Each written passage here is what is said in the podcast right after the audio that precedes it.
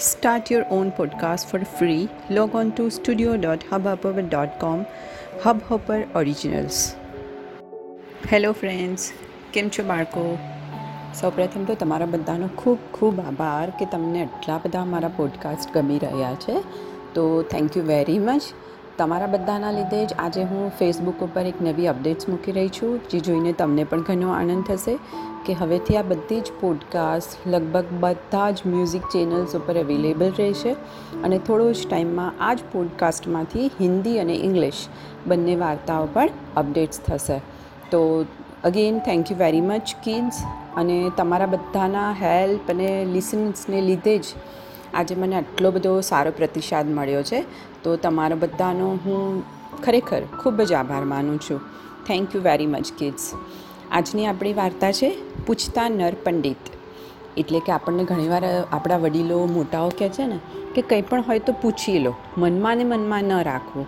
અને કદાચ એવું પણ હોઈ શકે કે તમે જેટલું જ નવું પૂછો, કે જેટલા જ ક્વેશ્ચન્સ પૂછો, એટલું જ તમને નવું શીખવા મળે છે. તો ચાલો શરૂ કરીએ આજની વાર્તા. પૂછતા નરપંડિત એક મોટું જંગલ હતું. એમાં છે ને એક રાક્ષસ રહેતો હતો. હા, બાળકો, હું તમને કહેવું તો ભૂલી ગઈ કે આજની આપણી વાર્તા પ્રાણીઓની નથી, પણ એક રાક્ષસની છે. હા, તમને ડરવું નહીં લાગે, પણ મજા આવશે. જેમ વિક્રમ વેતાલમાં વેતાલ હતો ને, એવી રીતે આ જ વાર્તાની અંદર એક રાક્ષસ છે. તો આ જંગલમાં રાક્ષસ હતો. ફરતા ફરતા એકવાર એ બ્રાહ્મણને મળ્યો. રાક્ષસે તો બ્રાહ્મણને પકડ્યો અને કીધું, ચલ, મને તારે ખભે બેસાડી લે અને હું જ્યાં કહું ત્યાં મને ફરવા લઈ જા. પહેલાં તું મને તળાવ પાસે લઈ જા. બ્રાહ્મણ તો ભાઈ આવા બે શિંગડા, લાંબુ નાક, મોટા દાંત અને શરીરે વાળ એવા રાક્ષસને જોઈને ડરી ગયો. પણ જો ના પાડે તો એ ફસાય, હા પાડે તો ભાઈ ફસાય. શું કરવું અંતે વિચાર કર્યો કે જે કર્યું તે ખરું. ચાલ બેસાડો. ચાલતા ચાલતા બ્રાહ્મણે એને બેસાડી દીધો અને ચાલવા માંડ્યો. થોડી વારમાં બ્રાહ્મણ આમ ઘૂરી ઘૂરીને ઓલાને જોતો હતો અને વિચારતો હતો કે આખું શરીર કેટલું ખરબચડું છે. પણ એના પગ એકદમ કોમળ, જાણે ગુલાબની પાંદડી. એટલા સોફ્ટ સોફ્ટ છે.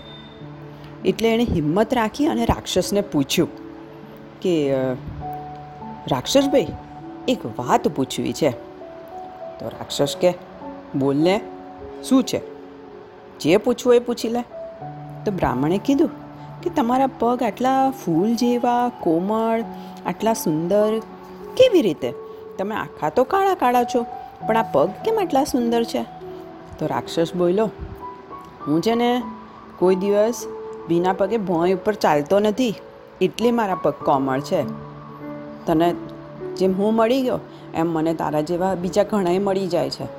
હું એમને ના છોડું ને મને ના છોડે, એટલે મારે જમીન ઉપર પગ મૂકવા પડતા નથી. આટલી વાતો કરતાં કરતાં પેલું તળાવ આવી ગયું. રાક્ષસ બ્રાહ્મણના ખભેથી ઉતર્યો. તેણે બ્રાહ્મણને કીધું કે, તું એક કાંઠે બેસ. હું તળાવમાં નાહી, પૂજાપાઠ કરું અને પછી આગળ જાઉં. તો રાક્ષસ કે, હે? કેમ ભાઈ? તો બ્રાહ્મણ કે, જા જા, જે કરવું હોય એ કર.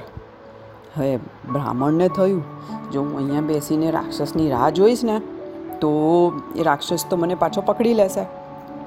વળી પાછો જો હું નહીં રાહ જોઉં, તો ખીજાશે. પણ હા, રાક્ષસની એક વાત બ્રાહ્મણને યાદ આવી, કે રાક્ષસે કીધેલું કે એ ભીના પગે જમીન ઉપર ચાલતો નથી. એટલે બ્રાહ્મણ તુરંત ચેતી ગયો અને વિચાર્યો કે જેવો રાક્ષસ તળાવમાંથી બહાર નીકળે, એ પહેલાં હું અહીંથી પલાયન થઈ જાઉં. એ જમીન ઉપર ચાલશે નહીં અને હું ફટાફટ અહીંથી ભાગી જઈશ. આમ વિચારી અને બ્રાહ્મણ તો મુઠ્ઠી વાળી અને દોડવા માંડ્યો. રાક્ષસ તો જોતો જ રહી ગયો, પણ હવે કરે શું? એના ભીના પગે ન ચાલવાની આદતના લીધે એ તળાવમાં ને તળાવમાં જ રહી ગયો. અને આમ બ્રાહ્મણે પોતાની જિજ્ઞાસા વૃત્તિને જો પૂછી ના હોત કે રાક્ષસ પાસેથી જાણ્યું ના હોત, તો રાક્ષસ બ્રાહ્મણનો જીવ પણ લઈ લેત અને બ્રાહ્મણને છોડત જ નહીં. પણ જો બ્રાહ્મણે પૂછ્યું, તો એને એનો જીવ બચાવવાનો એક ચાન્સ મળ્યો. એટલે જ બાળકો ક્યારેય આપણે કશી મૂંઝવણમાં હોઈએ કે કશું આપણને ખબર ના પડતી હોય, તો આપણે બીજાને પૂછવાથી કંઈ નાના નથી થઈ જતા. પણ આપણને એક જીવન જીવવાની નવી બાજુ કે નવો કોર્નર આપણી માટે ખુલે છે. ખરું ને? તો ચલો સૂઈ જાઓ. કોઈને ભાઈ રાક્ષસની બીક નથી લાગી ને? હા, રાક્ષસભાઈ તો તળાવમાં સૂઈ ગયા છે. હવે બહાર નીકળવાના નથી. બરાબર ને? ઓકે બાળ મિત્રો goodbye, good night. Do take care of yourself